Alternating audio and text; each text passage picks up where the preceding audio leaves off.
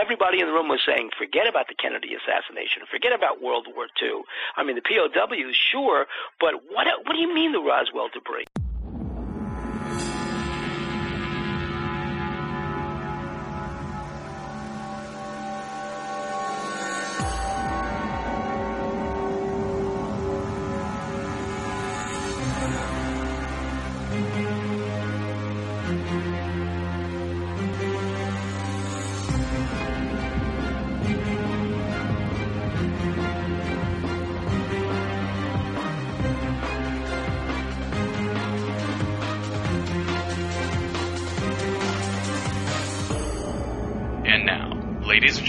Banal of America Audio, with your host, Tim Banal. Hello out there, my friends. This is Tim Banal of banalofamerica.com with another edition of BOA Audio Season 3. It is June 16th, 2008, and this week we have a tremendous edition of BOA Audio for you. The first installment of a marathon conversation with Bill Birnes, one of the stars of the History Channel's UFO Hunters, noted esoteric author, and publisher of UFO Magazine. In this first half, we're going to have an extended bio background from Bill, where he takes us through his evolution in the world of esoterica, from his pre-paranormal days to the serendipitous discovery of the Philip Corso Roswell story, to how he ended up at the helm of UFO Magazine, with lots and lots of little side roads explored along the way. Plus, in this week's episode, we're going to cover a number of areas related to UFO hunters, like how the show came about, Bill's reaction to the History Channel's vast marketing campaign that centers around him, aspects of how the show gets made, how much influence the network has on the content, and Bill's response to the critics who say the show is not real ufology. Plus, of course, tons and tons more, so prepare yourself just to sit back, relax, and listen in as we probe the mind of someone who's literally at the top of the heap right now in the paranormal world, the venerable Bill Birnes. For those of you who are unfamiliar with Bill Birnes, let me give you a little bit of background on him. William J. Burns is a New York Times best-selling author, a magazine publisher, and a New York literary publishing agent who has written and edited over 25 books and encyclopedias in the fields of human behavior, true crime, current events, history, psychology, business, computing, and the paranormal. As publisher of the nationally distributed UFO Magazine, editor of the UFO Encyclopedia published by Pocket Books, and co-author with George Norrie of A Worker in the Light, Dr. Birnes has added to his list of publications in the UFO paranormal field, which include The Day After Roswell, Unsolved UFO Mysteries, and The Haunting of the Presidents. He's been featured prominently on the History Channel program UFO Files, and is one of the stars of UFO Hunters, presently filming its second season. His website is www.ufomag.com, ufomag.com. Check it out. Without any further ado, let's rock and roll. This interview was recorded on May 16, 2008. Bill Birnes, part 1 of 2, talking about UFO Hunters and UFO Magazine on BOA Audio, Season 3. Ladies and gentlemen, welcome to a very special edition of Banal of America Audio. We have got a super A-list guest here for the program as we head towards the season finale. I'm very excited to have him on the program. He is one of the stars of the History Channel show UFO Hunters, which premiered this past January, and season 2 will be coming up soon. We're going to hear about that. And, of course, he's the author of a number of books, but two of them in the esoteric realm that you've probably heard of, The Day After Roswell, which was co-written, I believe, with Colonel Philip Corso, and Worker in the Light, which was co-written with our mutual friend, George Norrie. And he's also the publisher of UFO Magazine, so he's deeply entrenched in the world of esoterica and the UFO scene, and he's just got a myriad of perspectives on things, and I'm dying to really pick his brain about so many aspects of the UFO phenomenon. He is, of course, the esteemed Bill Birnes. It's great to have you here on Banal of America Audio, finally. Well, thank you, Tim. I appreciate it. Glad to be on the show, and hope it's fun for everybody today. I think it's going to be a blast. Well, let's start out with, you know, the obvious stuff, the bio, the background. Who is Bill Birnes, and how did you end up gravitating towards the UFO phenomenon that you've become so synonymous with? Well, what's funny is my background is really academic, and law for the most part. I taught both graduate and undergraduate for at Trenton State College in New Jersey for seems like too many years. And then when I got involved in publishing, which is my other main background, got involved in publishing in the late, right around 1980. I was working for a publisher, book producer for a while I was teaching. And then shortly after that, I basically had a choice to make because they really wanted me to work there full time. And I think I'd gone pretty much as far as I could have gone in academia. I was really too young to be that deeply involved in academia anyway, and I really didn't want to spend the rest of my life teaching. So I left and got into publishing and have never left. Basically, I've been a publisher for about 25 years, and a law school graduate. And then we moved to California in the 1990s, and in 1990, and around about 1993, I was doing true crime books and writing true crime books all the way back in the 80s. I had written the first book about serial killers with Joel Norris for Doubleday in 88, and the book that brought me out to California was a book about J. Edgar Hoover's secret assassination squad that he ran from the 1940s all the way until the time he died in 1972. And I wrote that with a person who was a member of that assassination squad. He used the name Mike Milan. That wasn't his real name, and it was called The Squad. And it was a pretty successful book back in the late 80s. And then Steve Cannell's company, that was doing a TV series called Wise Guy and the Rockford Files and those great shows back in the 80s and 90s, he called me and said he wanted to do something with The Squad. And he said, but you've got to come out to California to do it. He says, why don't you just do this? I know you're living in New York. You don't want to give up your great apartment, but I'll tell you what. Come out for 6 months, and if you don't like it, just go back. So we did it, and by the time 6 months was up, we were in heated discussions with networks because it takes a long time to get shows started in Hollywood. So we were involved with talking to the networks, and okay, so we'll stay for another 6 months, so what? By the time that was out, we'd found a really great house up in the Hollywood Hills that we loved. And who knew the earthquake would come a couple years later and wipe it out, but really great house. So we decided to stay, moved our stuff out, and before long we were basically cruising in Los Angeles, and I was going back to New York on a regular basis to deal with publishers, but we've really stayed here since. And by the time you start doing movies, TV movies, television is really shot, at least back in the 90s, mainly in Los Angeles. Now it's in New York as well.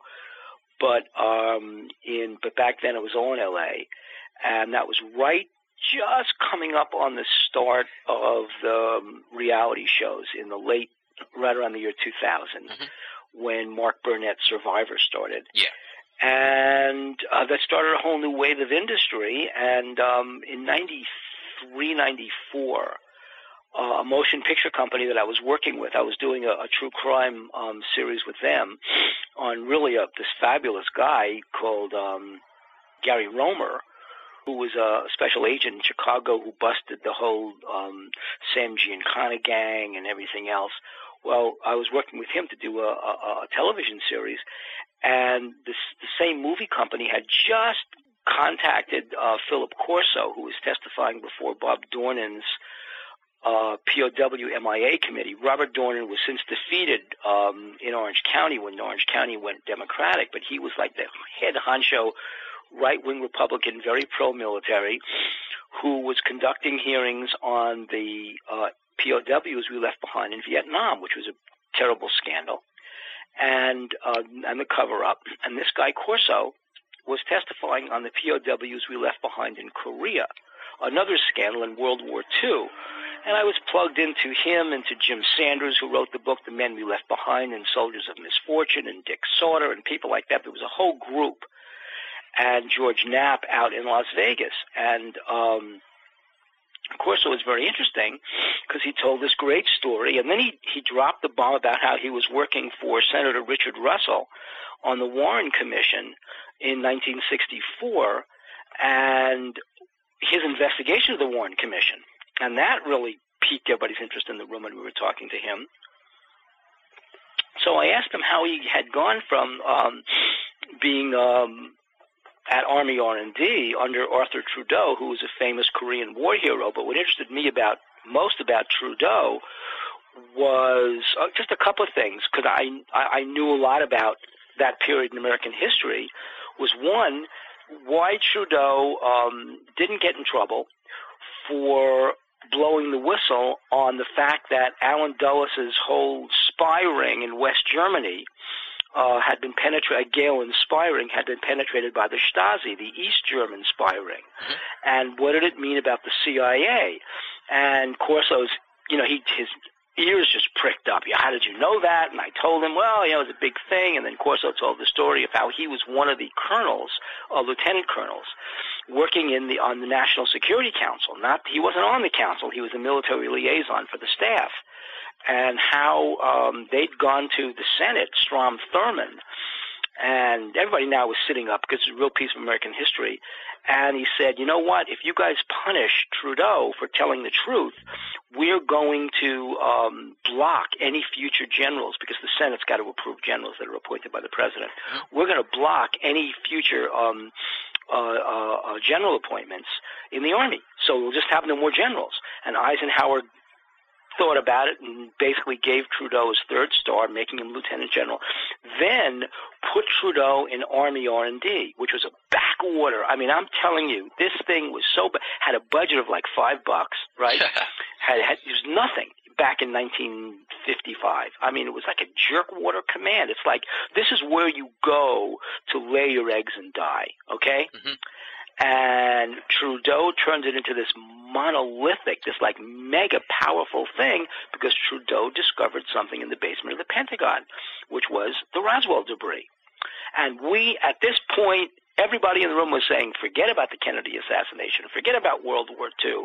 I mean, the POWs, sure, but what do you mean the Roswell debris? And Corso told this phenomenal story, and I'm sitting there because I'm working on the POW story, but I knew about Roswell. We all did, obviously, and this was 20 years after Stan began. And he tells the story of how Trudeau in 1956 discovered the Roswell debris but couldn't do anything with it because he didn't have any funding. So he goes to Strom Thurmond, his friend in the Senate, and he asks him for money to develop this Roswell file. And Strom Thurmond tells him the story of how they tried to do that in 1947, right, mm-hmm. where Truman dispatched one of the members of General Staff to go to find a company. So Corso wasn't the first person to do this, to find a company that was working on the lowest common denominator of the technology they retrieved from Roswell, which was the integrated circuit. And they brought it to really the only company really working in the area was Bell Labs at the time, and they brought it to Bell Labs, and they took it to Brattain and Shockley, who saw this thing and realized, my God, we've been working on this since the 1930s. The point was to move modern electronics away from the old Edison tube, the radio tube, yeah. right, vacuum tube. And they saw this, and they realized that they'd been working with a silicon base for this thing, but they couldn't get the electron flow right. So they saw this device from the craft at Roswell, and they said, this may be the answer. So they reverse engineered the chemical formula, found that they used arsenic, and that controlled the electron flow. And by 1949, 48, 49, and 50, Bell Labs had patents for the transistor. Well, the Army was livid. How dare you take the patent? What do you mean you're taking the patent? It came from outer space, from the Roswell crash, and Bell Labs said, don't be stupid. Do you really want to say that we're developing this device that came from the Roswell crash? Yeah. And the Army was mad at Bell Labs. Bell Labs was mad at the Army. And then Brattain and Shockley in the 1950s reverse engineered their notes to show how their experiments brought them to the transistor. Now, they hadn't. It was faked. Yeah. But it was reverse engineered. So they got jump-started. So when Strom Thurmond told Trudeau that story and said, we've been at odds, so he said, you get these items invented in the United States. We want our military defense contractors to have these items under patent. We don't want anybody saying they come from outer space. Stupid. That was the idea. So Corso, in the early 1960s, had just finished up as Inspector General of the 7th Army in Germany, where he had previously held a Nike Missile Battalion command, where he developed the way to detonate a Nike missile's nuclear warhead 1 mile up, which basically would wipe out Soviet tanks on the ground, which is the whole point. Shoot your missiles, and Corso had the authority to. Obviously, there were a whole set of codes, but he was one of very few field commanders to have nuclear weapons in his arsenal, frontline nukes. Huh. So, in other words, just to show you the credibility of this guy, the Army doesn't give nuts nukes. Yeah. Right? So he had frontline nukes. And the whole point was, you know, forget the Soviet aircraft. I mean, we'll shoot them. I mean, that's not the point. The point is the East German and Soviet tanks that are rolling across the divide. And Corso's plan was to detonate these Nikes because supposedly there was an agreement we wouldn't have advanced nuclear missiles at the front lines, or they would. But Corso had developed a way to turn his anti-aircraft missiles into advanced nuclear missiles. So, and he had them. So from there he went to 7th Army Command as Inspector General, and finally he was wasting away his last year back in reserve in the Maryland National Guard, and that's what Trudeau was waiting for, snapped him up, gave him a deputy command position in the and Corso was a staff officer on general staff, so he had the general staff tags when he was working for Ike's White House. He had the green tabs of command because he was a commander in his own right of a missile battalion. He had all the requisites. So Trudeau made him the deputy director of Army R&D, which was a lieutenant colonel's position, and basically gave him 30 days at the Foreign Technology Desk, where he was kind of looking into how the Italians used and the French used machine guns on their helicopters, things like that. Yeah. And then basically in 30 days he went black, so he disappeared. And what he was doing was taking out Roswell debris, and he told us the story to military defense contractors. Well, this was 94, and we were like thrilled, and he walked us through the process. So right about 95, I had just completed a book with the head of the Ted Bundy task force. Ted Bundy was still alive. He was in prison. His name was Bob Keppel, who was the chief criminal investigator for the state of Washington. And we'd just written a book called The Riverman. It would take another 9 years for that book to become a movie. But anyway, that's what happened. We just finished the book, was coming out, and it was the first edition. Second edition came out in 2003. This was at Simon and Schuster. So I went to my editor at Simon and Schuster and said, "What do you think about this book about Roswell, this colonel?" Well, they were thrilled, and they said, "You know what? It's 1995. We've got to have this book done in written by the end of '96. It gives you really just about a year, yeah, and which is tough, and because we must publish it in time for the Roswell." 50th year anniversary, yeah, in 1997. So that's the sine qua non. Without that, you don't have anything. So that was the deal, and I basically dropped out of sight and worked with Corso for a solid year while his health was deteriorating, and we produced the book delivered it end of 96, and it was published in June of 97, end of June. And that was it. Made the best. I mean, the Strom Thurmond had basically his staff. He was still alive in his 90s. We went to Washington, of course, Corso did, to show John Glenn, then Senator Glenn, mm-hmm, the plans that Trudeau had developed in 1957 for the Army's moon base. So you have to realize that the Army had plans to fortify the moon. Against you know who, not the Russians. Yeah. All the way back in 57, that basically we couldn't do because of higher orders. And it was a magnificent plan. It's in the back of Day After Roswell. We include it as an appendix. So Trudeau knew. He knew about, he wanted to have, I mean, he really came up with the idea of the Star Wars defense system based on the moon against UFOs. I mean, so this goes back to the end of World War II. And Corso was in the mix on that. He knew about it.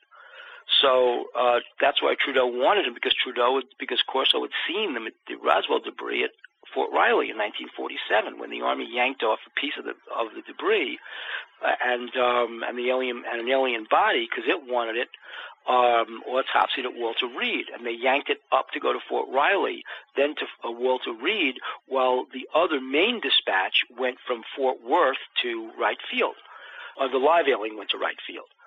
So Corso was kind of in the loop, and we were thrilled, and Simon just gave us a contract and said, go ahead and do it. And he and I worked for a solid year, got the book out, and he was on the Art Bell show the first night the book was out, and a week later it was on the bestseller list, where it stayed there throughout most of 1997. Wow. And the New York Times bestseller list. And it was another bestseller list too, but the New York Times is like the big mama. Mm-hmm. And it stayed there for most of the year. It wound up selling close to – it's still selling.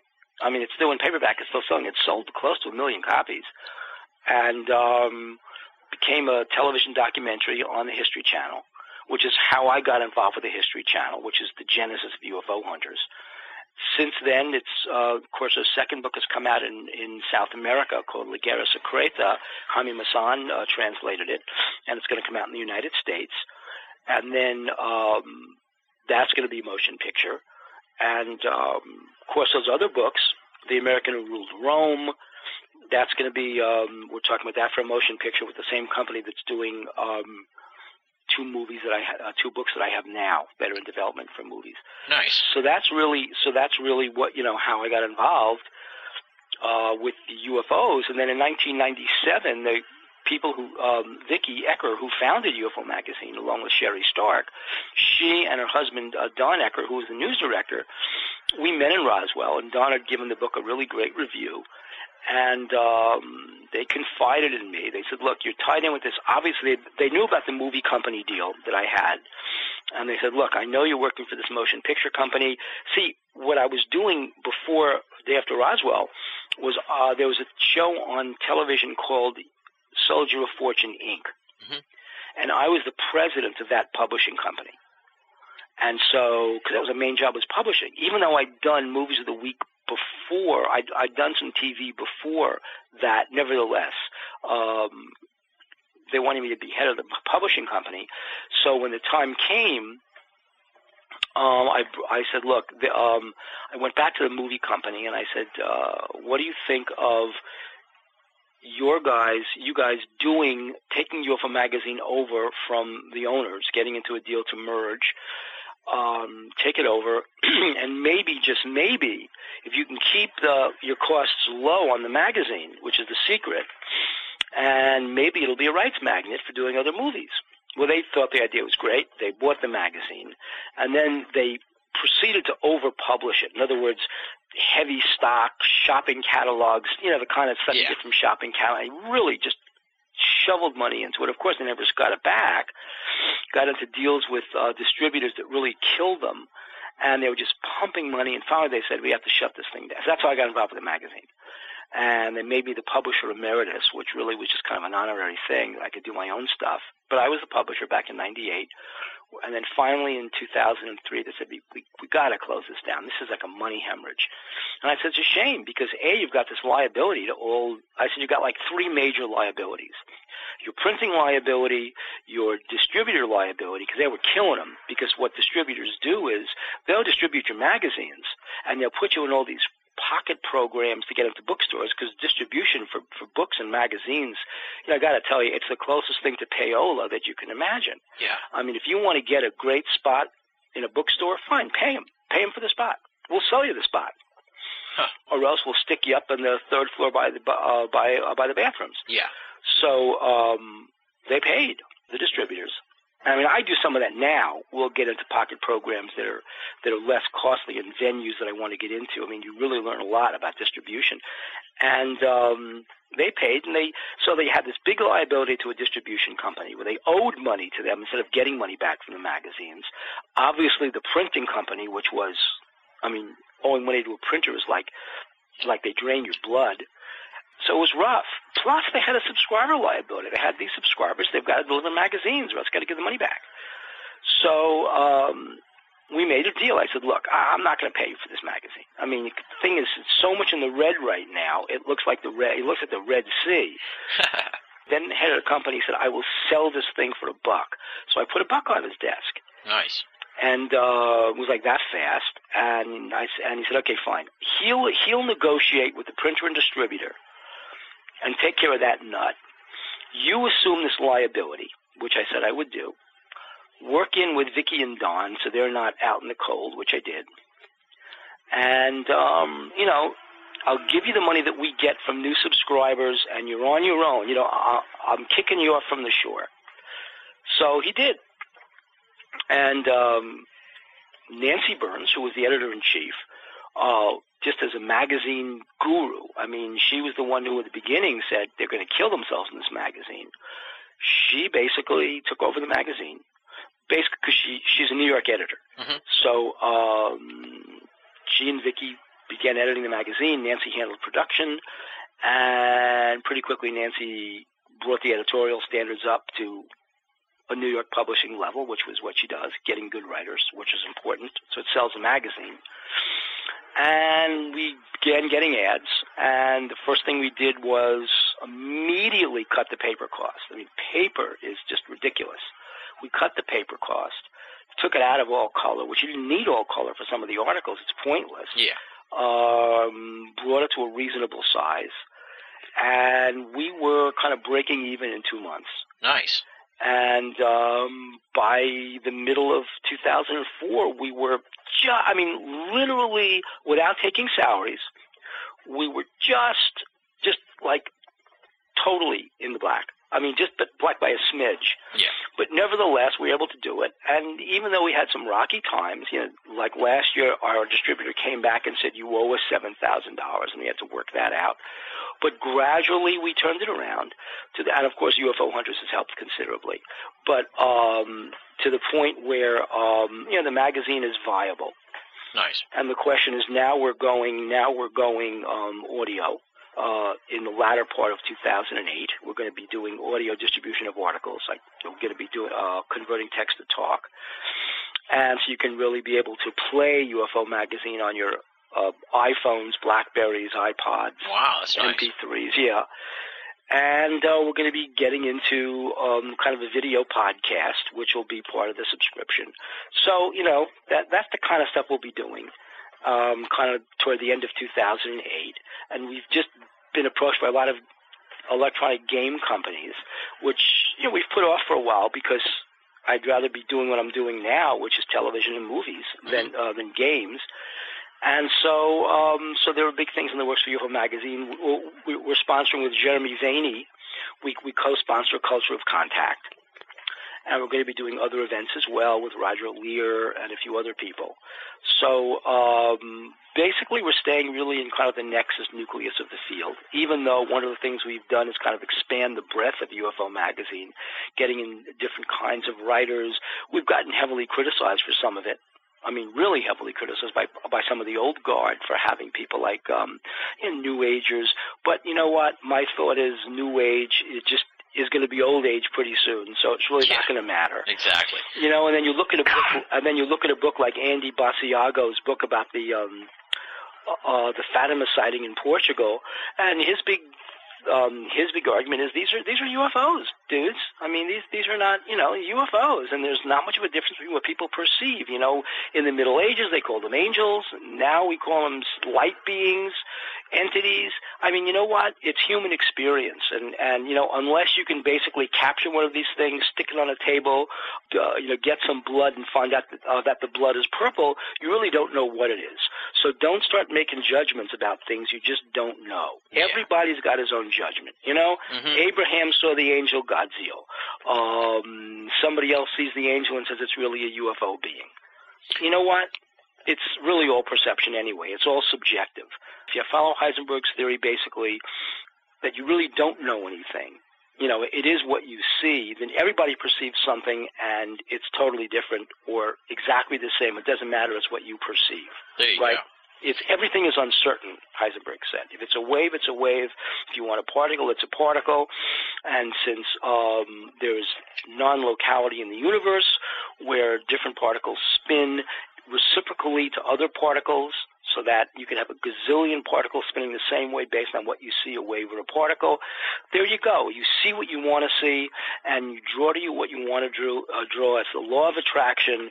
So everybody is his own little entity, and unless you all live in a hive, you're going to, like the Borg, you're going to think the exact, you're going to see things differently.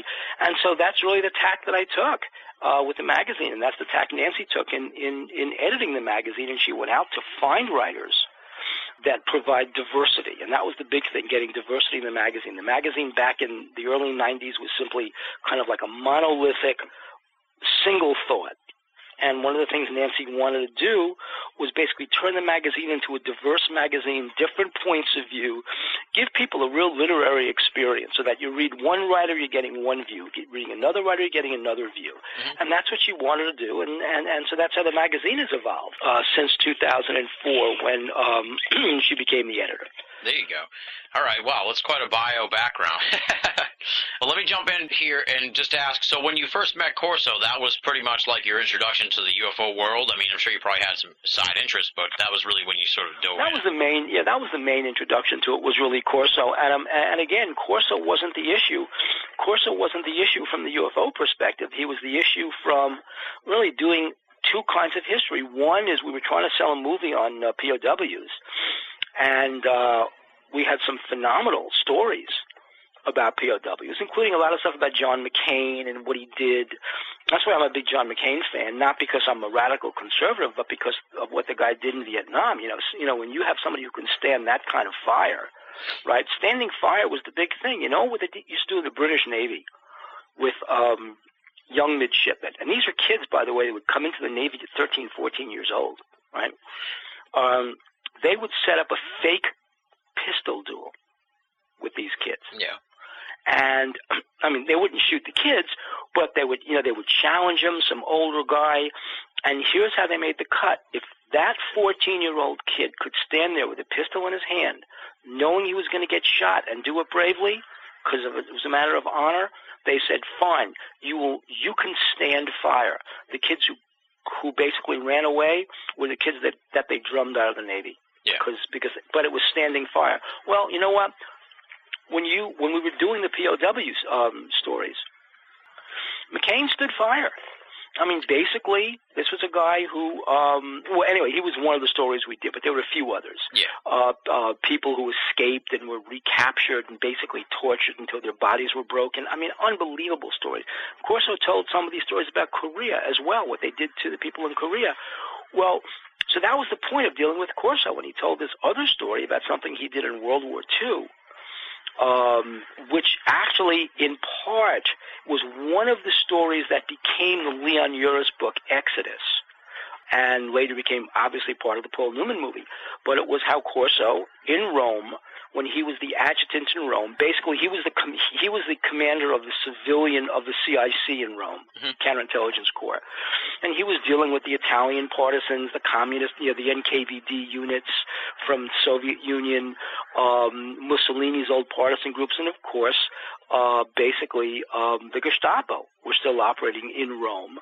And he basically was dealing with all of them, and he was kind of at the center. And that was the book that, believe it or not, we were doing the POW movie, but I really wanted to do that book on, it's called The American Who Ruled Rome. Yeah.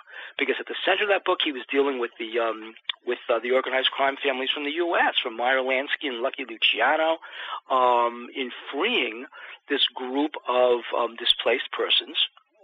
Obviously, they were Jews who had been in concentration camps who were being kept in a displaced persons camp north of Rome. And Menachem Begin, who was then in the Stern Gang, had set off a bomb in that camp because – and then the elders of that community told them they were being repatriated to the Soviet Union and to Poland and to the countries that were going to be communist. Corso hated communists. I mean, that, you know, they were right about his being a right-wing guy. He was a totally anti-communist because he fought them in the end of the war. Mm-hmm.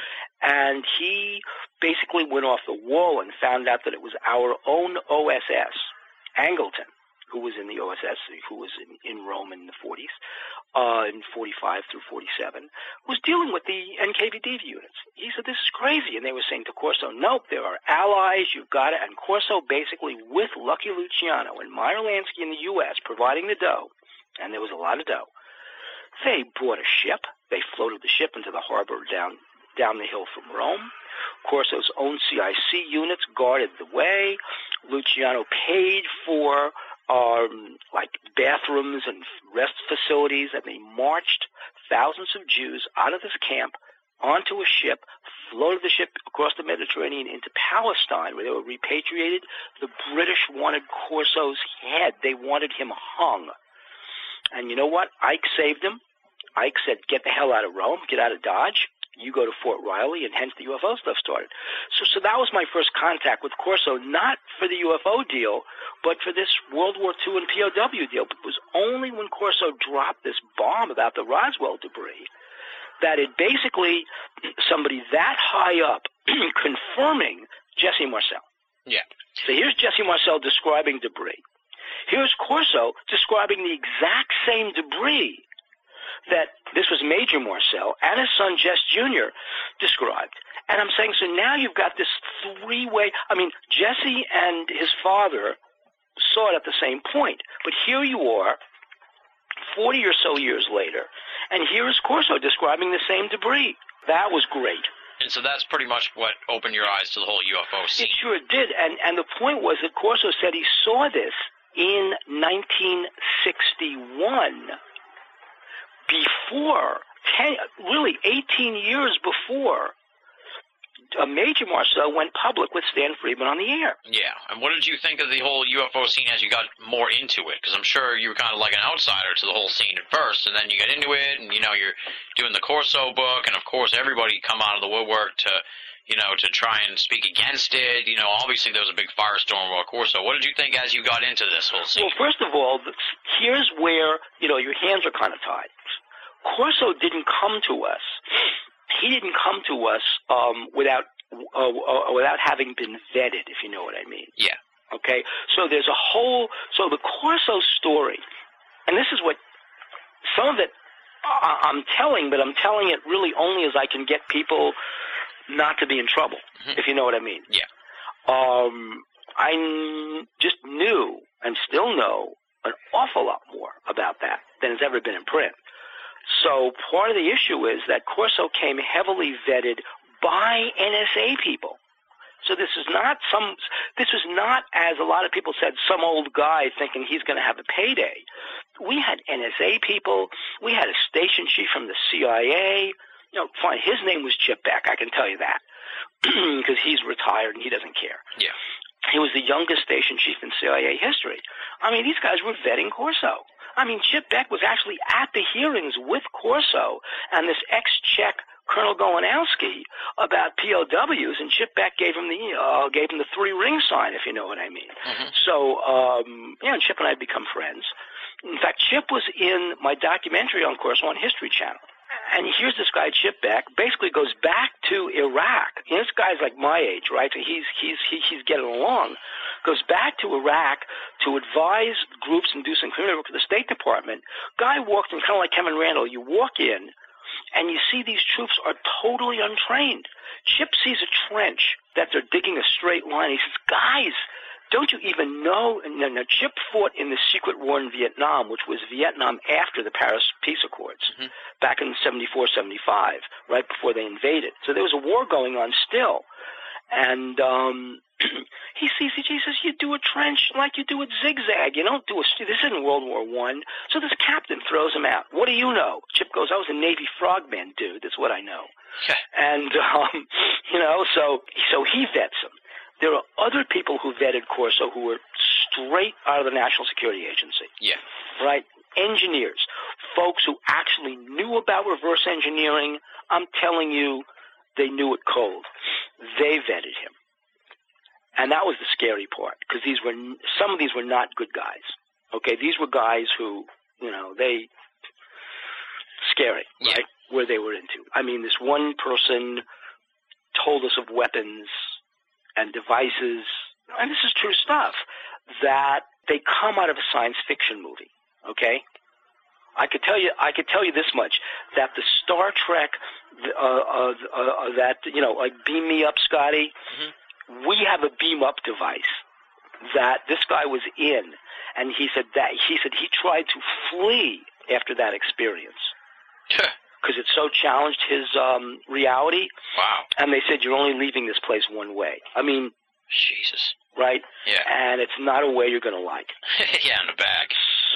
So he basically, I mean, they eventually let him retire, but he's retired like with, he goes on a cell phone that's monitored. And I know they can do that because of the experience we had when we were shooting the first episode of UFO Hunters. We're in Las Vegas.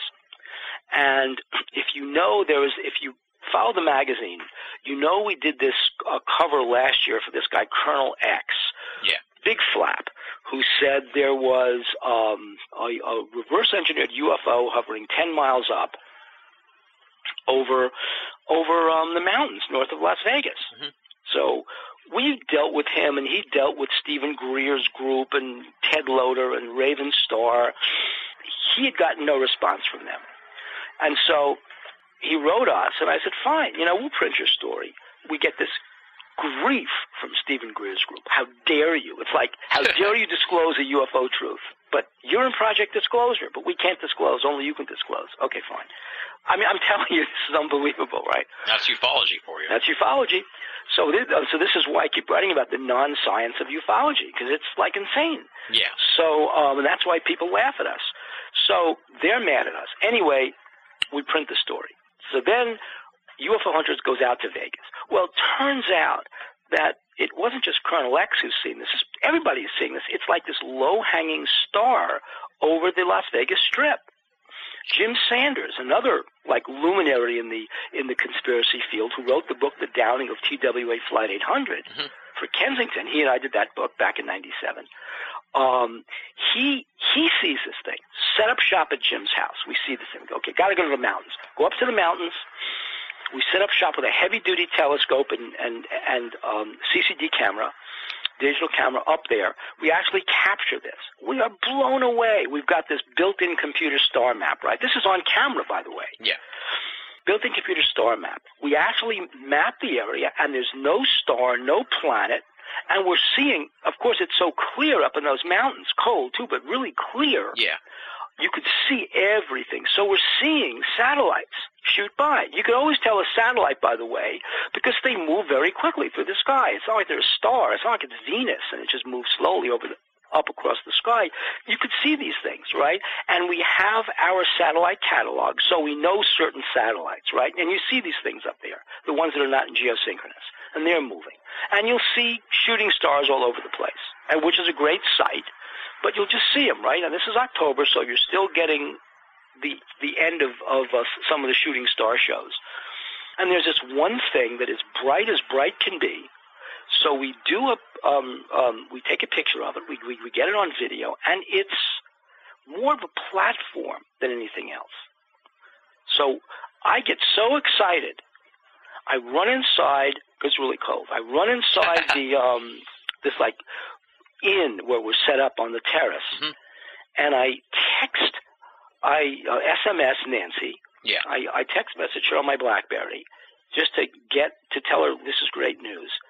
And when after I hit send, the lights on this thing flicker, and it seems to drop out of the sky. Wow. Well, I come back out, and this is on camera. We never aired this. Was on camera, and the guys are screaming. They turned it off. They turned it. What's going on? Well, you know, yeah. Sure enough.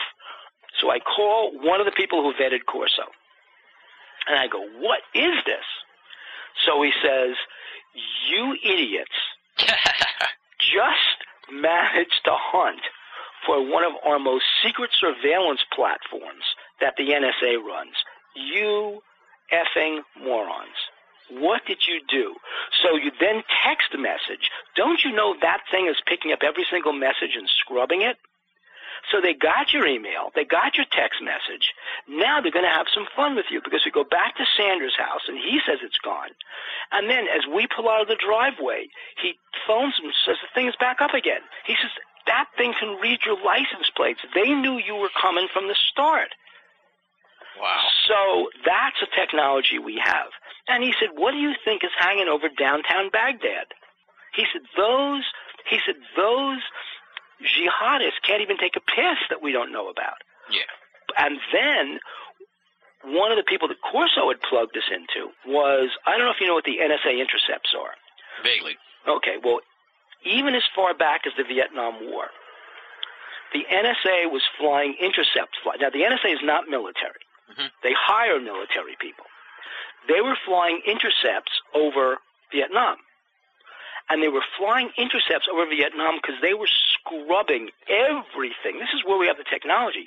They were scrubbing everything that came out of the North Vietnamese, the VC, the Chinese, and the Russians. Yeah. Right? So we knew, Corso said, all the way back in the early 60s what they were doing. So once in a while, they would, the NSA would see a group of either VC or North Vietnamese marching captured POWs to the camps. Mm-hmm. But they couldn't tell the field commanders in Vietnam what they knew, because that would tip off the Vietnamese to what we could see. So they actually had to let our guys get captured and incarcerated and then go through channels, which would sometimes take weeks before we would know about a POW that was picked up. And it was frustrating to the guys. Well, on one of these missions, this NSA intercept guy saw a UFO. It was following his plane. And this is NSA now. We're not talking about some guy who was, on the ground saying a UFO. You don't know what the hell you saw, right? Yeah, I mean, you see a light. You don't know what it is. This is a guy whose UFO is following his plane. Now, get this. He transmits to the Russians and the Chinese, who know he's there, by the way. They're not going to shoot him. He's not going to shoot them. Yeah.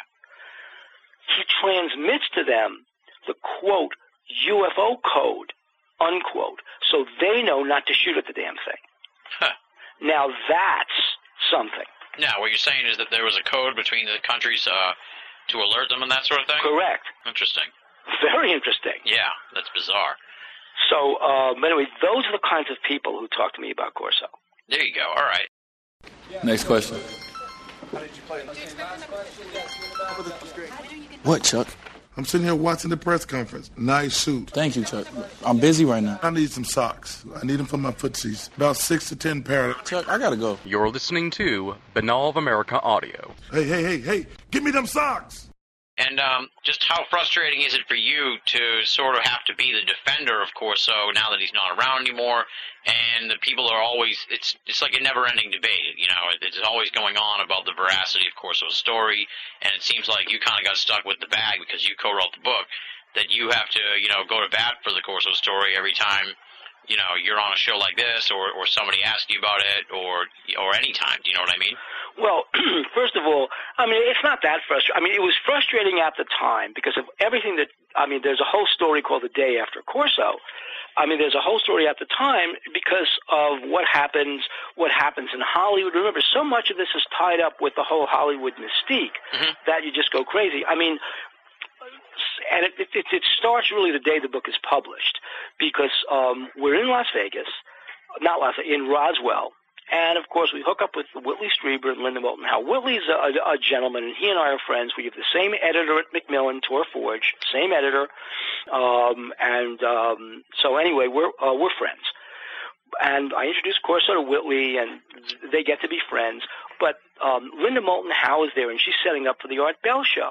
Well, there was a real issue with Corso's son really did not take a liking to Linda. And one of the reasons was he was really afraid that, I mean, he was protecting his father, and the man was sick, and she was afraid he was going to go out and really cut him up. And we knew there were mistakes in the manuscript. I mean, so when people scream, oh, you made a mistake, you should be drawn and quartered, you know, you say, look, People make mistakes. I made mistakes, and I still do in manuscripts, and you clear them up in subsequent editions. It's kind of like when you release software, right? Yeah. You release version 1, and then you know there are bugs in it, and you alert people to various bugs that you don't discover until after the software is in production. You apologize. It's not your intent to release buggy software, but you do. Yeah. Okay, and I defy someone to release bug-free software. Exactly. Even Apple. You know, you see, Apple releases a System 5, OS.5 something, and the thing is full of bugs, and then through the ensuing weeks, you will download patches as you go. Well, this is the same thing with a lot of books. There were a lot of mistakes. Is it a Bear bomber? Is it a something else bomber? I don't know. I forget the mistakes. But anyway, somebody was in London when he was really in the United States.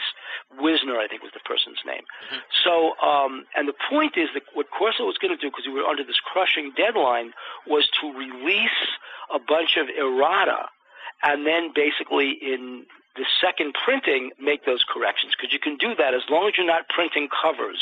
You can make corrections and just run new plates. That's not that expensive in real publishing. Yeah. Covers are expensive. And if you make the errata, if you produce it, so you're only replacing certain pages, then you're not having to redo every single plate. I mean, it's part of the process. Yeah.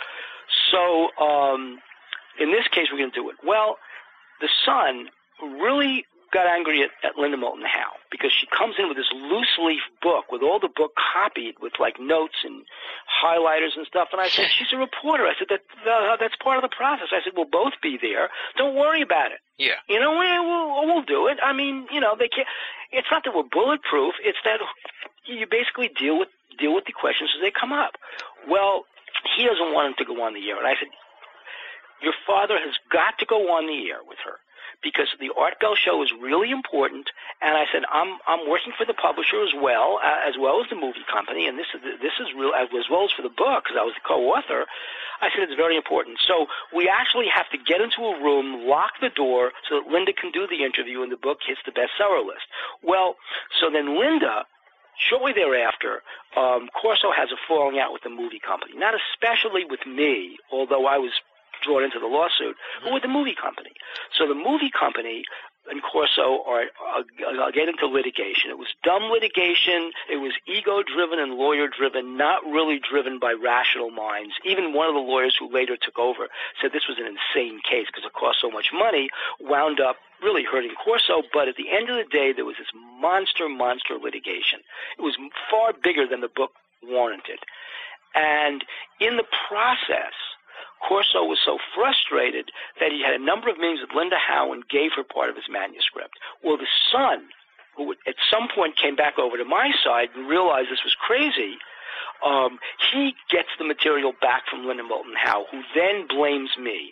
And so ever since, like, 98, there's been this war on with the magazine, because somehow, you know, I'm the person who was the bad guy, and I never was, who was involved. And so that was part of the whole frustrating thing about it. The other was that when I introduced Corso, or actually Nancy, my wife, introduced Corso to Paula Harris. Yeah. She was all the way back in Roswell, jumping up and down, hello, hello. Nobody would even give her a second look. Nancy said, who are you? She said, oh, I'm from Italy. I want – come on. So she brings her, and Phil and my wife were great friends. I mean, they really were good friends. Mm-hmm. And so she brings Paula Harris over to Phil, and they begin speaking Italian, and they struck up a friendship. Well, during the time when Corso went to Rome, he gave her a bunch of materials. What does Paula Harris do? She gives them to this guy, Baiata, and they decide to do an Italian translation of The Day After Roswell. Yeah. So nobody reads the copyright notice. I mean, I'm staggered that they actually are coming up with their own Italian translation. So I go to the legal department at Simon and Schuster. Again, you know, I'm a law school graduate here, so I, as well as a literary agent in New York, so I go to the department and I say, hey, there's a rogue edition of the Italian translation coming out of Italy. They send them a litigation letter. You know, it's basically Zeus throwing a lightning bolt. And they have to stop it. From that point on, she's been an enemy. And I'm saying you tried to pirate a copyright. You don't do that under the International Copyright Convention. Oh, he gave us the manuscript, but he didn't give you the underlying rights to the manuscript. Yeah. He only gave you the physical copies that he made. That doesn't mean he conveyed you any copyright, which, by the way, he didn't. Although he owns it, he's under license to a publisher who controls the international publication. It still is copyright, but he can't convey any rights to publish to you. They're two different things. Get a lawyer, you idiot. And so since that time, then they pirate another edition. They get into a deal with this one lawyer and who never conveys them copyright, and they then re-copyright I forget the name of the book. I have it on my bookshelf, but it's basically Dawn of a New Age. They basically copyright out the name of the publisher. So this guy Biotta has copyrights in the name of the publisher, never pays any money to the Corso estate, and they're basically thumbing their noses at us. Yeah. So what I do is I get the lawyer. I find out that. See, here's the frustration, right? So you find out that this guy's going to be at the Laughlin Conference. Well, the Laughlin Conference is run by the Browns. And the Browns have this nasty habit of not paying for the ads that we've run. And they come up with all kinds of excuses. And finally, the whole thing is, I'm not going to pursue them at all. But they come up with all these excuses. It's our fault, it's their fault, and I'm telling you, working with them is like a nightmare. Mm-hmm. Anyway, so I have fun. He's going to be at the conference. And we get a process server in, because we can't serve them in Italy. It's got to be heard in the U.S. in federal court that they've infringed on copyright, because that's what the U.S. Copyright Act allows us to do. So we find that he's going to be there, and we have a process server waiting outside the door. And this is on video, by the way. It's on YouTube. It's really quite funny because it wasn't me. It was the lawyer and the son. I really wasn't involved in the lawsuit. The guy says, "Are you Maurizio Biotta?" He says, "Yeah." Hits him with the lawsuit. So he's tagged in the United States, which means he's got to respond to a United States federal court in the 9th District, which is in California. And suddenly he's sued. So he stands there. He's going to give this talk about Corso, right, and his book, which he copyrighted in the name of the publisher, which is illegal. And so what happens is, he does this, and he's sued. So this is on video. So that's the stuff that's frustrating. It's if you're going to get blamed for stuff, at least get blamed for stuff you did, not stuff you didn't do. That's interesting. See, it's fascinating to hear some of these, the intrigue that goes on the ground here. Oh, my God. I mean, I can tell you, Corso was so frustrated that he actually went to – they actually went to Las again to Nevada to be on the Art Bell show. He was in Pahrump, I think, where he met the representatives for the actor Steven Seagal. And he told the actor Steven Seagal that he had the movie rights. So they start signing up a whole movie, and they call me to tell Simon and Schuster basically to sign the publisher's release for the movie. Well, we're already doing a movie. Yeah. Now let's talk about UFO hunters, because that's kind of like your big dog right now, and that's what you're most associated with. Right. Just to start it out, how did the show even come about in the first place? Because it seemed like there hadn't been too many UFO shows in the last few years, except for UFO Files. And that's how it started, basically, UFO Files, because I was on UFO Files a lot. And it actually started all the way back. I've got another company called Filament Books. Yeah. Plug, plug, plug. Filament Books is an electronic book publishing company that is in California. And we publish books in an electronic format with our own reader. And one of the books we published was a book by Paul Stonehill and Phil Mantle called UFO USSR. Yeah, it's a great book. Great book. The a motion picture production company in Santa Monica called Walls O'Malley wanted to do was doing a UFO Files, and this is how I met them, on Soviet UFOs. Yeah. Right, Kapustin Yar and the various places in the Soviet Union, and they had Khrushchev's son was on the show, and so they wanted the Stonehill book, and I said no. I said, I'm the publisher, I've got to release it, I'm not going to do it, and I told Paul, I said, if they're not going to pay you to do it, then, I was being an idiot. To tell you the truth, because I had this publishing company and because I could say no, I did say no. So, but apparently the head of the company was good friends with my distributor for UFO Magazine, who's actually a jazz musician. So what he did was he called me up and said, listen, you know, the guy's a friend. He's not a bad guy. What I want you to do, please, as a personal favor to me, will you let your author go on the show? So, okay, fine. I'll let the author go on the show. Mm-hmm. So I basically called the guy and said, yeah, go ahead and do it. You know, you're friends with my distributor. Fine. So then we're talking, and so then he says, well, you're the guy who wrote Day After Roswell, right? And he says, and then you're the guy, I mean, wasn't Day After Roswell on the History Channel? Didn't you produce that? I said, yes, I did. So he said, and you were on it. And I said, yeah. So he says, could we interview you? He said, do you know about UFOs in the USSR? And I said, yes, I do. And he says, well, could we interview you as UFO Magazine publisher? I said, sure, fine, you know, for like 2 hours for a morning. So they came down to where I live, and I live right on the water. And so they loved the scene with the boats passing behind me and the flags. And they said, could you you know, and they said, could you sit here? So I did, and I said, you know, the problem is I'm going to be squinting because of the sun. I said, so I'll either have to wear sunglasses and a hat, or we have to go inside, or you've got to flip it. And they said, no, we like the water behind you. Try it with the sunglasses. And I did. And so what they did was they're in communication, obviously, with the History Channel immediately on the Internet. Yeah. So they took a digital still, and they said, will this work? And they basically sent it to the History Channel, to their producer, who became the producer of the UFO Hunters. And she said, I like it. I like the look. Keep it. And so we did a whole interview for most of the afternoon, most of the morning through the afternoon on UFOs USSR. And so that was one of their highest rated shows on the History Channel.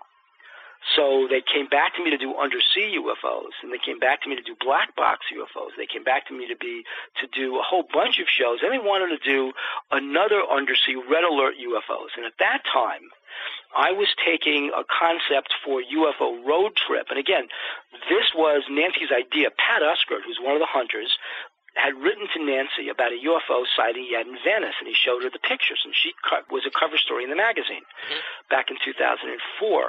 So she hired Pat as one of the writers, and Pat was doing the UFO reports, and then she hired him to be subscription manager of the magazine. And they became friends, and he's a good guy, the redheaded guy in the show with the shaggy hair. Yep.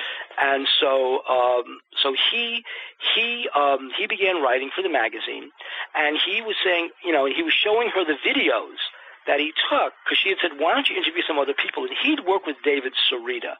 Yeah. On David Sarita's first thing with Danny Aykroyd. In fact, it was Sarita who followed. Tell you the truth, Sarita was following Pat around to take videos that Pat was taking. Pat was getting a little upset about that. And I interviewed Mark Olson up in Sonoma and a few other people. So then when David's video came out, and he was saying, oh, it didn't make any money, and so, but the best stuff in the video was stuff that Pat shot. Yeah. He's a good little filmmaker. So Pat basically invested in a decent camera, and was going on the road, interviewed Bob Dean and a few other people, and so Hearst said they were interested in doing a show about UFO road trip, which was Nancy's title, UFO Road Trip. They said, we're just doing that show. Can you come up with a demo? So they did this like 30-minute demo. And again, I wasn't in it. And it was simply going to be the three of them, Pat's two friends from high school. It was a great demo. It was really funny. Hearst liked it. They tried to shop it, but nobody wanted it. And then Hearst backed off doing the UFO stuff. And so I went over to this production company where I was doing UFO files and said, what do you think of this? And I showed them the demo. And they said, okay, look. We're doing a show called Red Alert USOs. We were going to ask you to be in the show anyway as like one of the guests. Let's do this. Let's come up with this for history. And I said they turned it down and said, yeah, but they turned it down for a whole bunch of reasons, not because of you guys.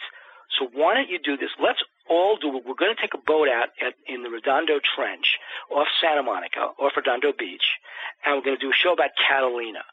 So you guys come along, and do these guys dive? And so I went back to Pat, and yeah, he's a diving instructor, and the other guy, Kevin's a diving instructor, and the other guy, they were all like divers, and they were young athletes. Yeah. So we did the show. The single Until Black Box NASA, which was the show that followed it, it was the single highest-rated UFO files they'd ever done. Wow. And the History Channel was intrigued by this. Then we did Black Box NASA, which was great, which was the final episode, by the way. It turned out to be the final episode of UFO Hunters this year. Mm-hmm. But so we did Black Box NASA. So history was intrigued. So they said, could you – and we did a couple of demos. So they gave us an order for a pilot. But during the ensuing pilot, the other two guys dropped out, and the history said, look, have Birnes in the pilot. Figure out a way to get him in the pilot. I know he's – so they did, and they didn't like the pilot, but they liked the chemistry among the people that were in it. Yeah. So they hired a showrunner, which was what they do. A showrunner basically runs the show. Mm-hmm. He's one of the co-execs. And they hired him, and his name is Alan Lagarde, and he's the showrunner on Paranormal State, which was a very big show on A&E. Now it's in its second season. They're shooting it as well. So they hired him, and they basically started up UFO Hunters. And the show, like the first night out, really got some tremendous ratings and enough to convince them to continue the show for 13 episodes. I mean, they'd ordered 13 episodes, but they could pull the plug at any time. But, yeah, we'll keep you on Wednesdays. And the show went through its ups and downs in ratings, but basically wound up on a high note, high enough that they renewed us for a second season, and we are commencing, which begins on History Channel, by the way, in September on Wednesday nights, the second season, season 2 of UFO Hunters. But we begin shooting in 2 weeks. Nice, nice. All right, now the first like sort of big question I have about UFO Hunters, and I'm going to try and go off the beaten path a little bit on some of these questions because I know you've probably done just a myriad of media appearances on the show. But for you, on a personal basis, personal perspective here, you've always sort of been behind the camera in a lot of ways, and obviously you've done a lot of media in general on UFOs and stuff like that. Like you said, you've been in front of the camera for UFO files, but now the program's, in a lot of ways, you're really the focal point of the program. I mean, I watch other shows, and all of a sudden there'll be a commercial, and you're on there. I don't know if you've seen these commercials. Yeah, I've seen the commercial. Yeah, it's funny. Yeah, it's a great commercial. It's great. I get to look tall on the commercial. I love the camera angle on that. Yeah, it's for someone who's been following the esoteric for so long, it's really interesting and surprising to see someone you know of all of a sudden in that sort of position. And I don't want to say famous, but, you know, featured, I guess, is the better word. So what is it like for you personally to all of a sudden be, you know, a TV personality? It's an experience. I mean, it's very funny because I've always been a writer.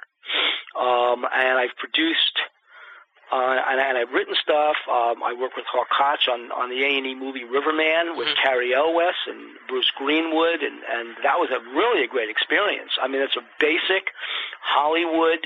I want to say it's a studio feature, but it's not. It was an independent, but still, it was really exciting to do. I did the When Husbands Cheat for Lifetime, and I've done other stuff, but the thing is, this was, and I was in a movie with Philippe Moore, the guy who directed Communion all the way back in 1998, where I actually played myself as publisher of UFO Magazine, but that was a mockumentary, so it was a feature, and certainly I was credited, but it was really a mockumentary. It wasn't like this at all. So this was really the first time that I did real heavy work in front of a camera. And I was surprised both at the activity that goes on in front of a camera. This was the first time. I mean, I was at Columbia University School of the Arts in theater. So I mean, I really was in a theater program back years and years and years and years ago. But the most fun about that program wasn't acting. I mean, because I had to do acting classes because part of the program wasn't acting. It was directing, which I liked. And I got to direct some episodes, and that's the great part about this. Really, the most fun for me was directing some of the segments on UFO Hunters. But what I liked least when I was in the theater program at Columbia was acting. And here, you know, you really do – I mean, you just – let's face it, there is acting going on in front of the camera. Yeah. And so – that was interesting. I was, you know, I'm kind of happy that, in a way, I mean, I'm very happy that they really built a lot of the advertising around me because I'm going to say because of UFO Magazine, because it's great. I mean, I like opening Popular Mechanics, and then here's a shock. There's your picture with an ad. Yeah. So that was fun, and being on buses and bus stops in New York City, and having your kids say, "Oh my God, I'm watching The Daily Show, and there's your commercial. What's going on here?" So that part's been fun. Yeah, it must be kind of strange. Surreal probably is the best way to put it. It's surreal, and you also can't take it that seriously. It literally is here today and gone tomorrow. Like we're on hiatus now, and people tuning into History Channel at 10 o'clock are going to see the show The Axemen, which is a good show, but if you've got your pizza and your popcorn and you're going to get set for a night of yourself for a little ego boost, it's not there. So you really have to get used to that fact, and so you've got to do that. Yeah. Now, you know, the big idea in the UFO world for so long is, you know, that the media is controlling, you know, the information that comes out on UFOs, and that there's a media cover-up. And obviously, you know, you're in the media now. You're working with the History Channel. How extensive is the sort of input from them? And I'm going to guess that it probably hasn't really in any sort of sinister way that people sort of assume. No, it's not sinister. I mean, I was really furious at the way we did Day After Roswell, or back years and years ago, because Day After Roswell, when we did it, they were so interested in presenting the counter view to Corso, and this is where I really didn't want to work with them after this. They were so anxious to present the counter view of Corso that they actually had people on as guests commenting on the book who hadn't read the book. Yeah. And I this is, by the way, when you say frustrating about Day After Roswell, the single most frustrating thing to me is that people commenting who haven't read the book, and they'll comment on things that aren't in the book. Like, for example, the big thing is the commenting on things Corso was supposed to have said that he didn't say. And they'll invent things, like, the biggest criticism that I'll get from people is Corso said he invented the microchip. He never invented the microchip. He never invented the internet. He's not Al Gore. I mean, there are things that he just didn't say that he did. He's saying that supposedly people will tell me, oh, the whole age of the 60s golden technology was because of Corso. No, he never said that. He never said that we got the transistor from a UFO. He said that Brattain and Shockley were working on a transistor. When they saw that device, and they didn't call it a transistor, they didn't know what the hell to call it, when they saw this thing and they reverse engineered based on a working model of what they were already working on. Same with lasers at the Army Columbia University lab, same with Kevlar, same with other things, same with night vision. We had night vision in 1960. It was just not a night vision you could stick on your head because it demanded a huge generator. It was only after the folks at Fort Belvoir saw the inner eyelid of the alien and how it collected light that they were able to reverse engineer what they were already working on to shrink the size of a night vision goggle. So, but it's the people who got out and said, well, the Army had night vision at the end of World War II. Who the hell is this Corso guy saying that? Yeah. And he never said it. That's been frustrating. Well, those are the kinds that were in the counter-argument to Corso on the Day After Roswell show, and that's what made me mad. I mean, if you're going to criticize the book, read the book. Yeah. Don't criticize because somebody else criticized the book who didn't read the book, and you're just repeating him.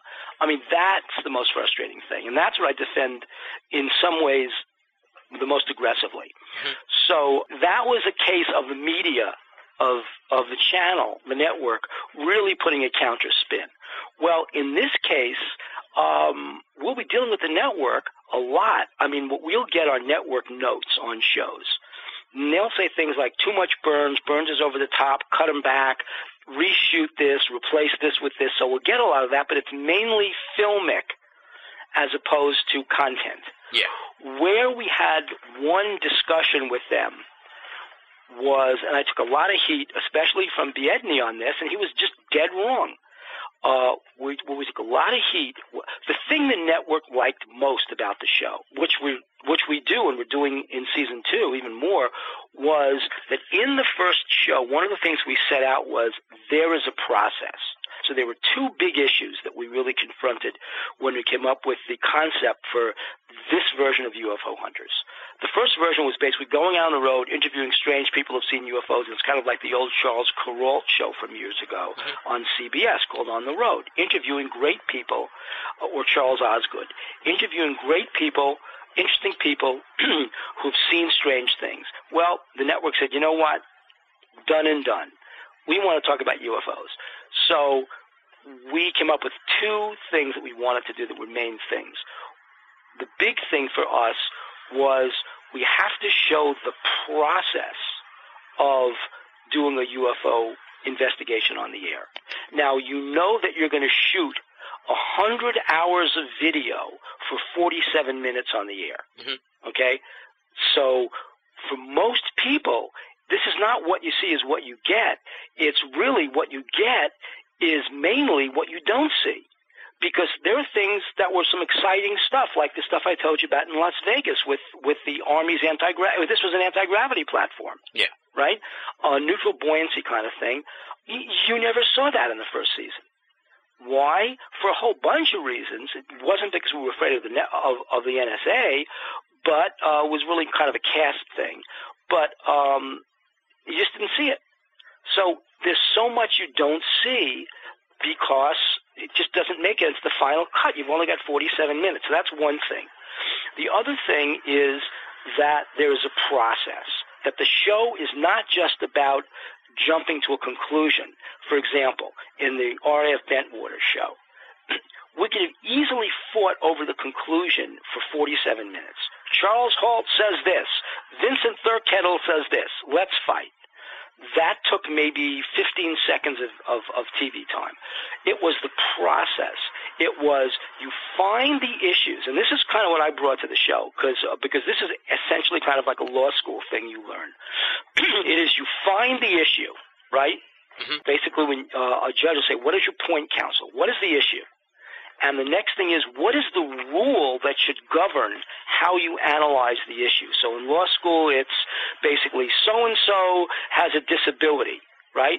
And then the rule is, that's the issue, is this disability covered under the Disability Act? So the rule is the Americans with Disability Act, where you go to the act and you find something, or you find the Code of Federal Regulations or something that governs the behavior of the state or a company or the defendant in this case under the law. Then you analyze the facts of that case to that rule of law and come up with a conclusion that would normally say under the rule of blank, Americans with Disability Act, California's community property law, something like that, this is the conclusion. So you don't jump to a conclusion. It's like in elementary school when you were given a division problem, you had to show the long division all the way down the page, and you got credit for showing the long division, even if you're wrong because you didn't carry a one or something. You got credit. Well, that's what the show's about, showing the long division. That's what we do. We show the math. So the R.A.F. Bentwater show was, what's the key issue? Well, the key issue in the show for me was, what was the nature of the light they saw? What's the dispute? It's either a light from a craft, it's either some hologram that's secret military weapon that's being tested, or it's Orford Ness, the lighthouse. Well, you can't test the secret military weapon because you just don't know, but the lighthouse, that you can test.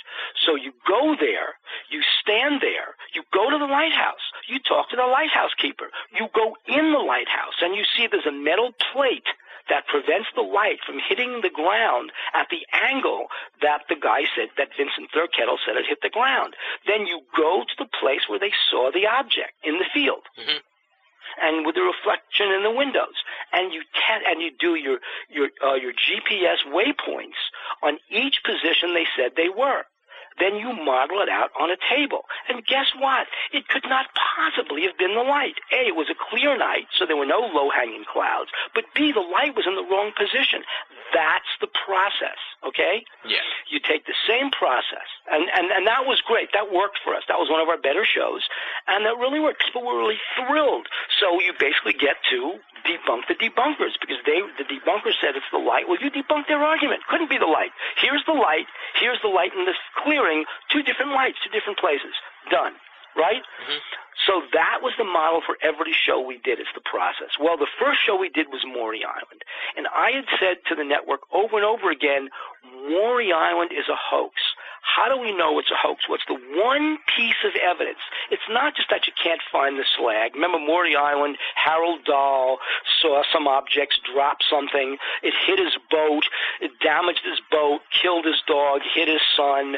And then Ray Palmer, then his boss, Fred Crispin, said, whoa, this is great stuff. This is from a UFO. Well, Fred Crispin and Ray Palmer were trying to do a book. Ray Palmer started Fate magazine. Fred Crispin was trying to do a book with Ray Palmer, and was basically trying. Fred Crispin was a real piece of work. He had worked in the. He was an intelligence guy and a real wannabe. Wound up as one of the people they talked about on the grassy knoll in '63. Mm-hmm. So he had a long history of kind of like counter. Yeah. He and Ray Palmer wanted to get together. So since Ray Palmer was doing a book with Kenneth Arnold, Crispin got Kenneth Arnold, and this whole thing evolved. Yeah. Well, the key issue was, what can you test besides the slag? And you're not going to – I mean, if there was a UFO that dropped out of the sky, you better believe that's long since gone. Because they picked that site clean all the way back in 47. Mm-hmm. So what you can test, though, is are there any records of the stupid boat that was supposed to have been damaged by the UFO slag? Yes, there were. Kenneth Arnold found the records. And when he inspected the boat, found there was a paint job with the work records, the dock records from 6 months earlier showing the paint job and no new damage to the paint job. That about closes the case for me, mm-hmm. right? So the forensic evidence and documentary evidence shows it was a hoax. Yeah. Well, and then you know that Fred Crispin basically confessed to the fact that it was a hoax. And Harold Dahl confessed to the FBI that it was a hoax. Well, so now he had arguments from three sides. One were people screaming at me that I kind of was conclusory, but the network didn't want me to come out and say it's a hoax right away. So they said, we'll build it into the show, but let's keep the mystery alive. Fine, as long as you say that there are arguments that it's a hoax, I'm happy. Mm-hmm. Right? Yes. And that's what we do. Well, but what the show was about was not to prove that it was a hoax. It was about the process of finding out what facts are in a case. It's the process. So for people screaming, and again, one of them is David Biedney, screaming, why did we do Maury Island? It was a hoax. Just say it's a hoax and it's over. That's the conclusory argument. That's the point that I'm trying to argue against in the blogs for the UFO magazine site. You don't become conclusory. Because if you become conclusory, you basically cut out all the math that you need to show. Maury Island showed the math. Yeah. That was the point of the show. Is it a hoax? Well, here's how you determine what's a hoax and what's not a hoax. And it's the same thing with a few other shows that we talked about, which – There was information that wasn't true, not that it was a hoax. That, in that case, it was Fred Crispin coming up with a hoax, but because the records show that. But it's the math of that, okay? Why did the B-25 Mitchell bomber catch fire over Kelso? Was it because of – was this like the Repo Man movie where the Roswell debris catches the car on fire? No. It's that Frank Brown, who was the co-pilot, put very heavily ferrous slag from the smelter across the way from the island in Tacoma next to one of the junction boxes that was a key junction box. And when you read the crash reports from the two tech sergeants who jumped out of the plane before it hit, they tell you, oh, there was a fire in the junction box in the Bombay doors. Well, Bombay is where they probably stored the box. It was a Kellogg's Cornflakes box of slag. So we modeled what would have happened. We took heavily ferrous material. Actually, some of the slag was in there from Kelso, right? Mm-hmm. Put that next to a junction box that we built in the lab with John Tyndall. Sure enough, it tripped the junction box. So it shorted out the junction box, the current overloaded, and you had the basis of a fire. And since there was thermite on the plane, the aluminum caught fire, caught the left wing on fire, and they couldn't put the fire out with the fire extinguishers from the cockpit, and they couldn't jump in time, and the plane hit. All right. Now, you say that you didn't really want to do the Maury thing, but the channel kind of wanted you to.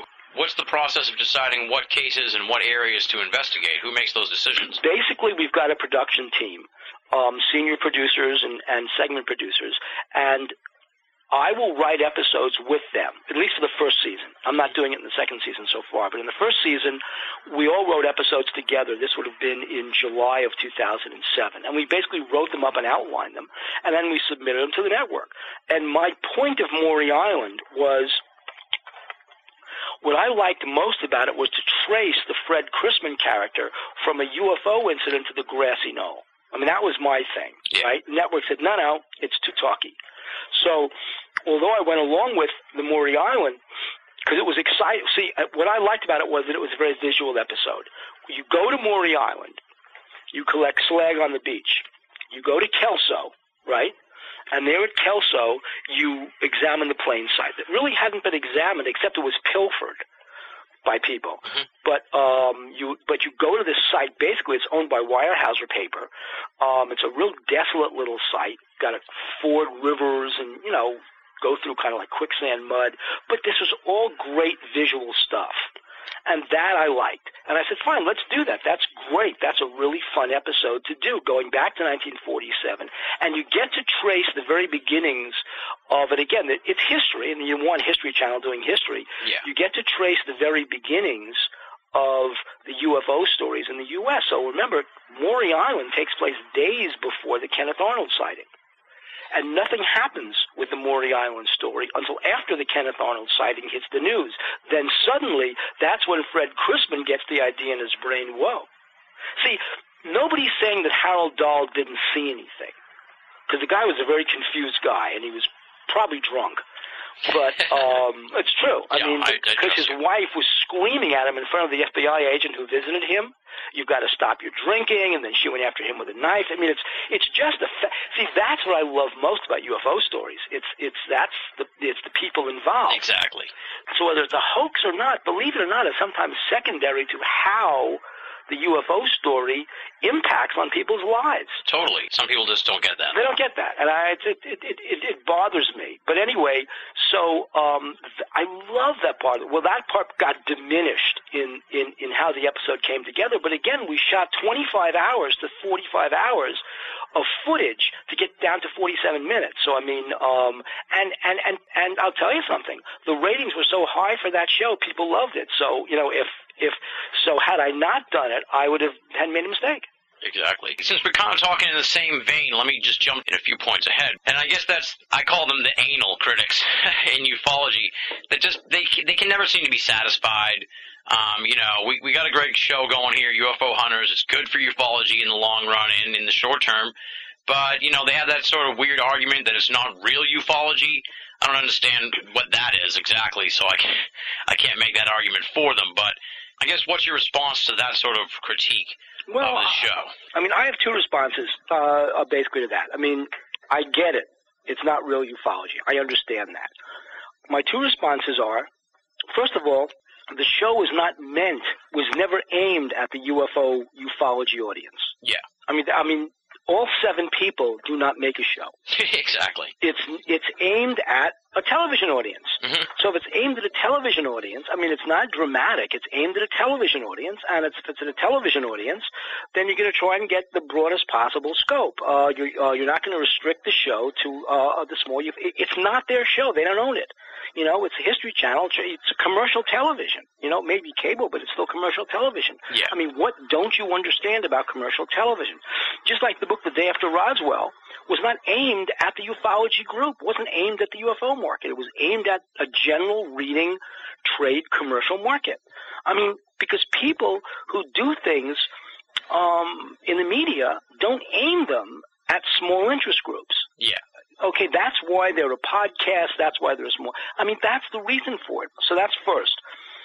Second, when they say it's not a ufology show, it doesn't follow ufology. There is no ufology. I mean, that's really my argument. I'll say it over and over again. There just is no ufology, so how can there be ufology standards? I mean, each ufologist has its own standards. Mm-hmm. Ask one ufologist, it's all about the evidence, the smoking gun, the physical evidence. Ask another one, it's about the photographs. It's the photographs that are all debunked anyway. You're all debunked. No photographs are real. I mean, believe me, I've heard that a lot. Ask somebody else, and you can get two experts, right? Put Jim Dillatoso and Bruce Maccabee in the same room. They'll have disagreements over photos. Mm-hmm. Right? So there's that. Then you've got the documentarians. I come down more heavily on the side of the documentarians that it's in the documents themselves you're going to see stuff. But it's not because it's not because I believe that's most important. It's that my academic training, which was in medieval literature and medieval history, and law, that academic training leans heavily towards documents being some kind of representation of the truth, because you find stuff in there that's important. So that's where I tend to lean down. Then there's the witnesses, and I like witnesses. I think I'm pretty good at being able to see, if you look at the story of how a witness's story changes, you can tell if that person is fabricating, confabulating, or just remembering new details. So although I'm not an expert there, I tend to rely on that a lot. So that's why when you go back to the story of R.A.F. Bentwaters, I tend to rely on the witness testimony of Charles Halt and Jim Peniston, not so much on Vincent Thirkettle, because Vincent Thirkettle is after the fact. The most important thing Vincent Thirkettle testified to me about, or to Pat Uskert in this case, was that he was visited by people from the British, by some kind of British unit, some kind of British official British thing, called them British Men in Black, BMIB, even before Charles Halt wrote the report on the incident to his own commanding officer. So, and then you say, oh, is it a big conspiracy? This is something. It's a big conspiracy. Ooh. And then you say, well, maybe, but maybe the real story is that why were American service personnel possibly armed in the woods off the base on sovereign British territory in a royal forest that night? Yeah. And that would be a police matter, regardless of the UFO. Mm-hmm. So the point is, we're aimed at a general market, not the ufology market. And two, there's no ufology. There really isn't.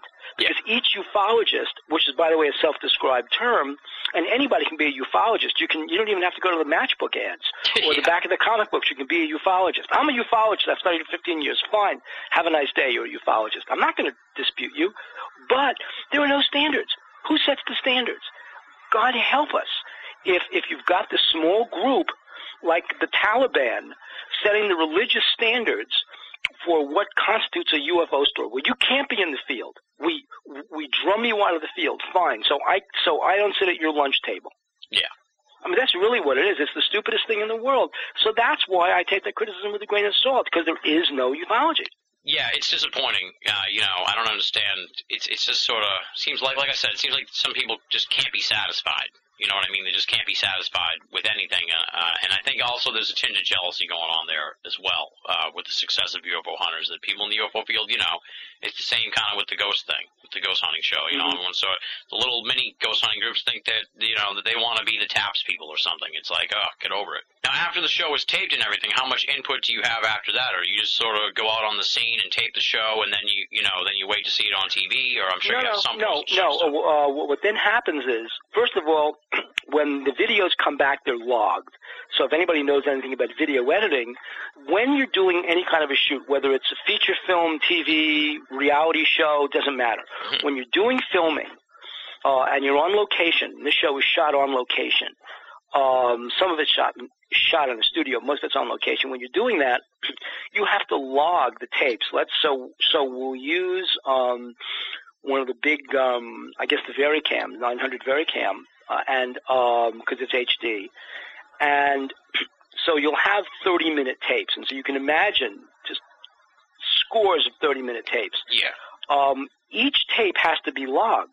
And so each scene has to be logged. So somebody is there. There's a continuity production assistant there, or the executive producer, or the site coordinator will take the job of logging each scene. So at a certain you will get basically the numbers on the time code. So at a certain time code, you will log what scene you're starting, and then for the next scene, what the time code is.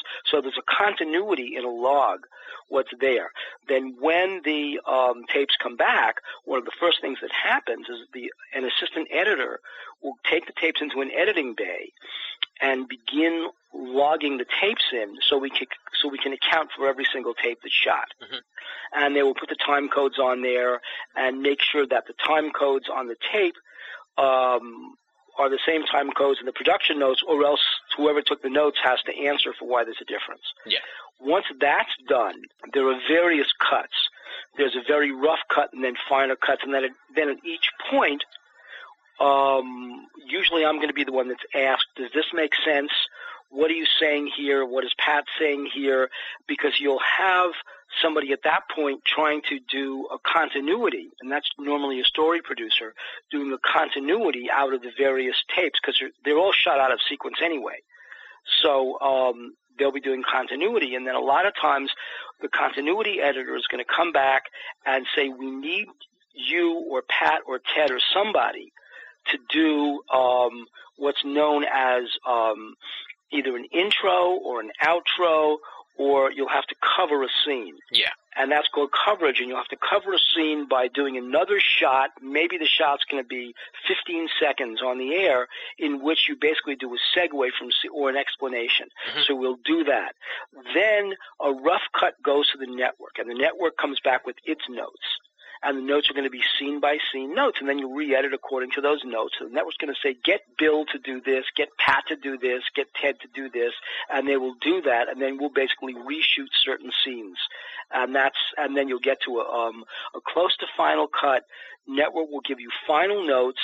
They will then they'll do the master tape, and the master tape physically goes to the network probably 48 hours before air. There you go. All right. That makes sense.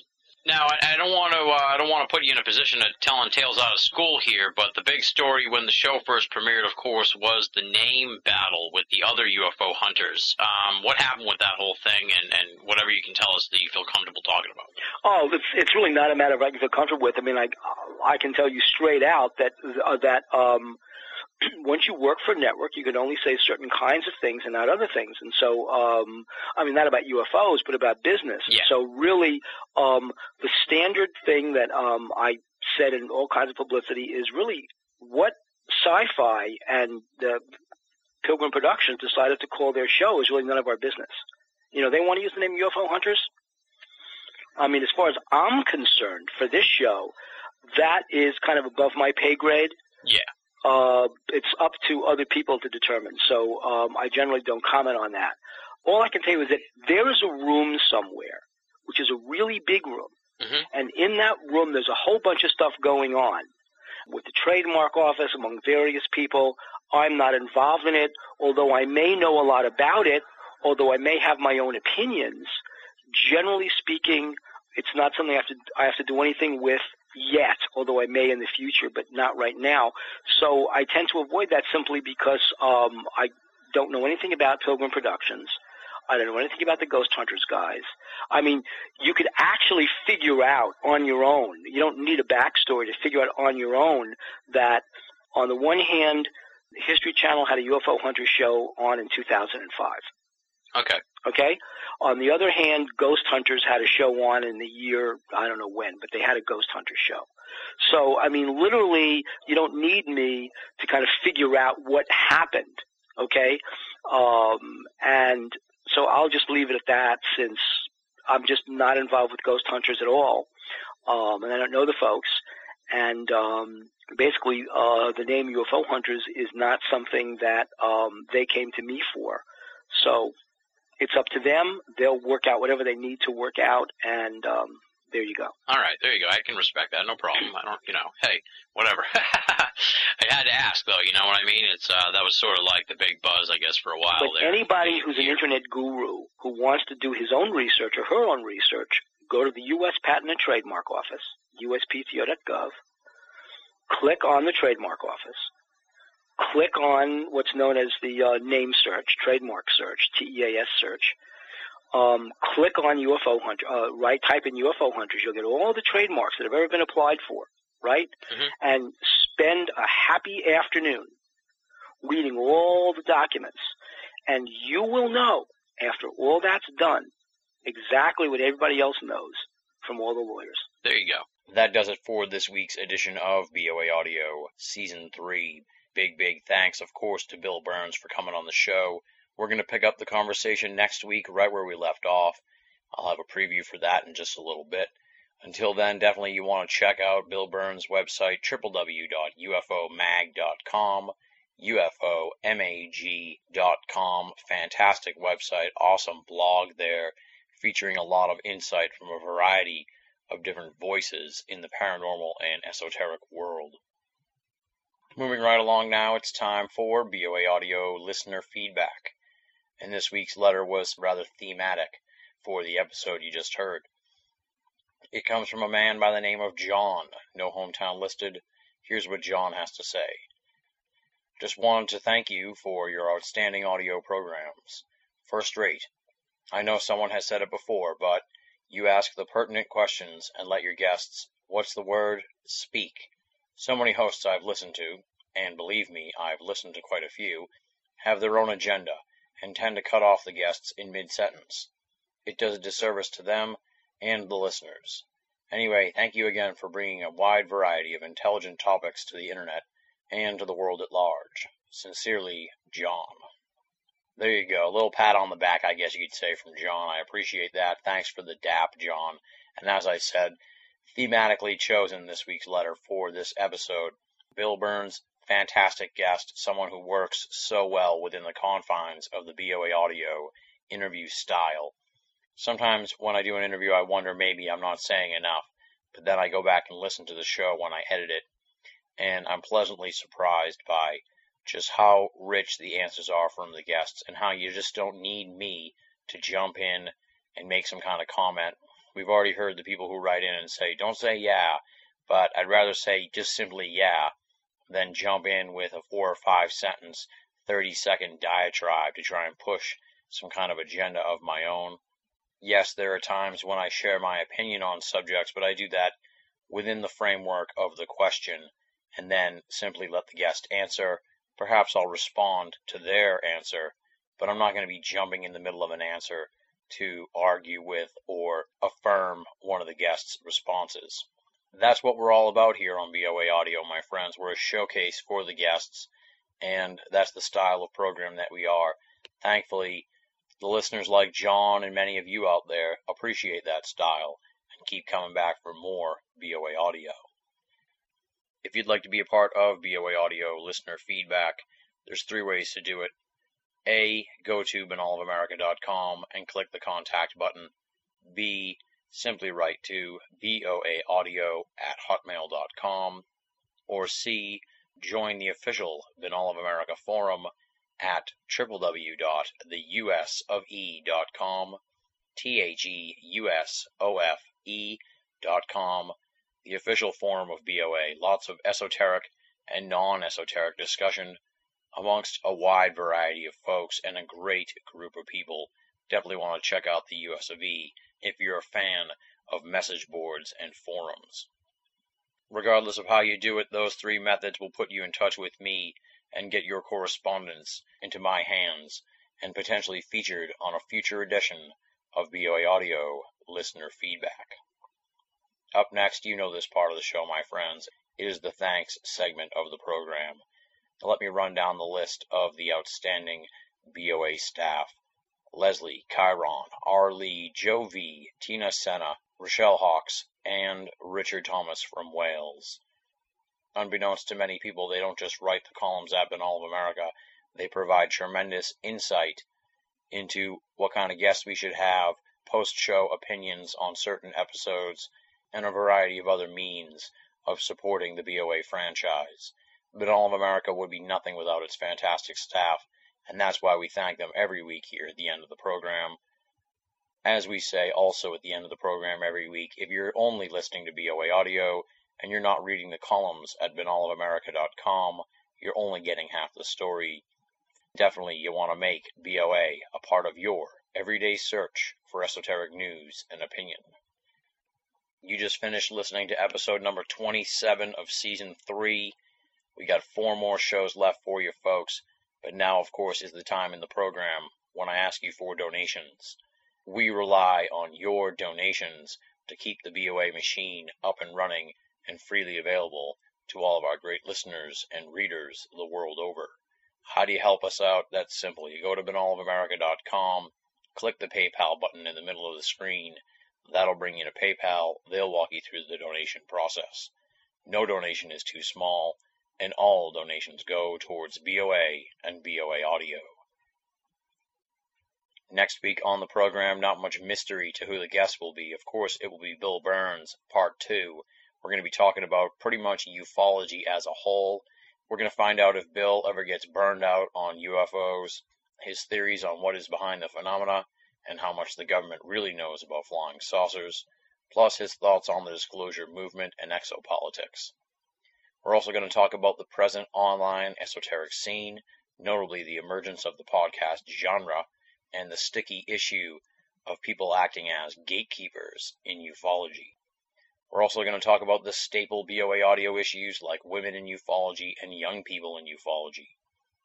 Trust me, folks, this is an ultra-hot edition of BOA Audio. It's going to generate much discussion in the online esoteric world. It's pretty much no holds barred with Bill Birnes as we talk about the world of ufology from a plethora of angles. I don't have much left to say, folks, so we're going to close it out on that. Hope you have an excellent week, my friends.